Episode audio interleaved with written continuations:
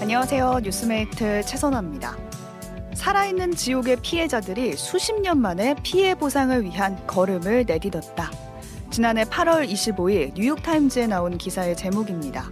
부산 형제복지원 피해자들의 손해배상 소송을 다룬 기사인데요.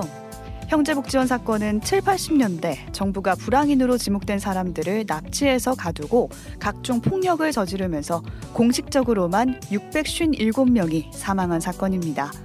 이 사건에 국가의 책임을 묻는 손해배상 소송이 작년 8월에 시작됐고요. 외신이 이를 주목한 거죠.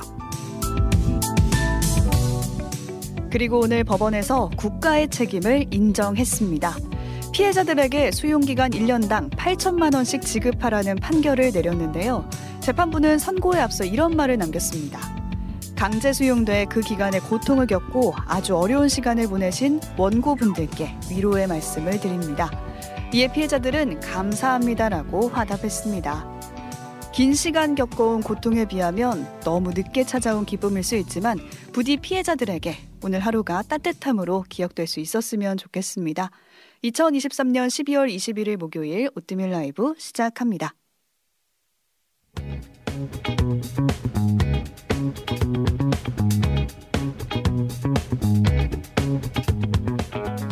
네, 오늘 본 뉴스 나눠주실 분 신혜림 PD, 조석영 PD 나와 계세요. 네, 뉴스 번역기 신혜림 PD입니다. 뉴스 자판기 조석영 PD입니다. 네, 석영 PD가 오프닝으로 가져온 이 오늘의 뉴스 뭔가요? 네, 40년 만에 찾아온 정의입니다. 어. 음, 형제복지원 사건. 그렇죠. 자, 앞서 최선한 아나운서가 설명해줬다시피 최악의 인권유린 사태로 음. 기억된 사건인데요. 네. 이게 불황화로 추정되는 사람을 음. 추정되는 사람을 진짜 마구잡이로 거리에서 잡아다가 네. 가둬놓고 이제 강제 노동시키고 뭐 성폭력을 비롯해서 여러 가지 음. 폭력이 있었죠. 그게 어떻게 잡아갔나 보니까 그냥 일자리 구하러 역에 나간 그렇죠. 사람을 그냥 잡아갔어요. 그냥 잡아갔어요. 네. 그리고 좀 어린 어린 사람들인데 약간 부모랑 같이 없는 것 같다. 음. 이러면 그냥 잡아가기도 하고 그럴 정도로 이제 좀 심각한 사건이었는데 음. 1975년부터 1987년까지 이어졌다고 해요. 공식적으로 이 사건에 대해서 이제 2012년에 수면 위로 떠올라서 음. 진상규명 운동이 시작이 됐고요. 네. 작년에 이제 공식적으로 조사 결과가 나왔어요. 네, 그 조사 결과 최고 책임자였던 대통령 전두환 씨가 불황인을 강제 수용하라고 구체적 지시를 내렸다. 그렇죠. 이런 게 아예 밝혀졌죠. 밝혀졌죠. 네, 네.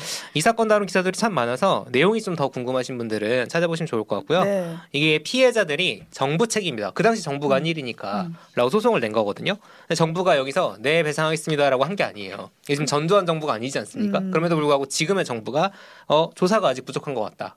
라든가 손해배상의 소멸시효가 만료됐다 음. 이런 얘기를 하면서 배상을 할 수 없다고 재판 주장을 한 거예요 그 네. 재판부는 뭔 소리야 중대한 인권 침해는 소멸시효 적용이 안 된다라고 어. 음. 하면서 그 주장을 기각해서 손해배상 판결이 나온 거고요 음. 네. 피해자들이 이제 오늘 그 감사합니다라는 말과 함께 음. 정부에 손해 그 항소를 하지 말아달라. 아 정부가 항소를 할 수도 있으니까. 할 수 있죠. 이게 1심이니까요. 음, 부산에서 네. 나온 거거든요.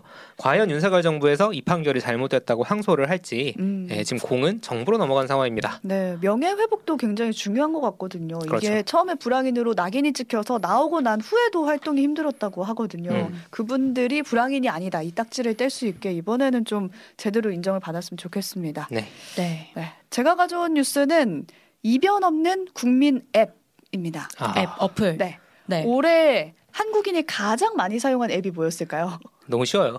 아 그래요? 네. 국민 메신저 아닙니까? 국민 메신저? 음. 예. 과연 그거일까요? 저희 댓글로 아- 앞에 이제 미리 좀 받았는데 네.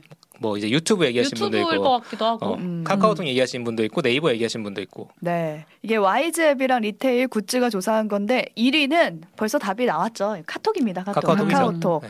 네. 우리 5천만 국민이잖아요. 근데 카톡을 이용하는 사람들이 몇 명이냐면 4만 7천여 명입니다. 와. 거의 4만 8천여 명에 가까운 와. 숫자고 2위가 말씀하신 유튜브. 음. 유튜브가 4만 6천여 명. 근데 약간 조사에 따라 유튜브가 1위, 위로 나오는 경우도, 경우도 저 있어요. 봤어요. 네. 네, 네. 이게- 왔다 갔다 비슷하죠? 그쵸. 네, 비슷해요, 이용자가. 어, 이 비슷해요. 계정 그게 있으니까 음. 계정 카운트를 할 테니까 그리고 그 다음에 순서도 별로 이변이 없어요. 우리 예상한 음, 다, 대로 뭐 네. 네이버 앱, 다 아는 음. 쿠팡 앱, 음, 얼굴이구만. 네이버 지도 앱, 인스타그램 앱, 배달의 민족 앱 거기에 당근도 들어가 있다. 당근이 어, 사실 어, 최근에 네. 가장 뜬 그쵸 음. 그런 거죠. 그렇죠. 그런 순으로 지금 쭉 사람들이 많이 사용했다라고 나왔는데 카톡 얘기를 하신 분들 얘기를 들어보니까 카톡은 지우고 싶어도 못 지운 애물단지 같은 거다라고 음. 아, 말씀하시더라고요. 네, 뭐 업무를 아, 카톡으로 그래요? 해요. 애물단지예요? 왜냐면 지우고 싶어도 은행이나 뭐 보험사 그쵸. 같은데 계약을 음. 하면은 계약서도 카톡으로 그쵸. 오고 그쵸. 공지 알림 다 카톡으로 오니까 지울 음. 수가 없다고 하더라고요. 요즘은 그 금융 인증이랑 자기 그거 음. 할 때도 카톡으로 하는 경우도 많아요. 그렇죠, 음. 그렇죠. 정부에서도 정부 공식 사이트에서도 그렇게 음. 하니까. 그래서 아마 당분간은 이 순위를 유지하지 음, 않을까라는 음. 생각이 들고 좀 예상하지 못했던 결과도 있는데 올해 가장 많이 사용자 수가 증가한 앱 순위도 나왔어요. 어, 오. 이걸로 치면 뭘까? 이제 성장한 앱 그렇죠, 음, 그렇죠. 올해 한 해 동안 이게 얼마 전에 왠지 당근 같은 거였을 것 같은데 지금은 얼마 전에. 트렌드가 음. 됐지만 틀렸습니다. 네. 어떤 걸까요? 모르겠어요 진짜. 전혀 감이 레인보우, 안 아, CBS 잡힙니다. 레인보우. 그랬으면 참 바람을 말씀하시는데 저도 그랬으면 좋겠네요. 1위는 알리 익스프레스입니다.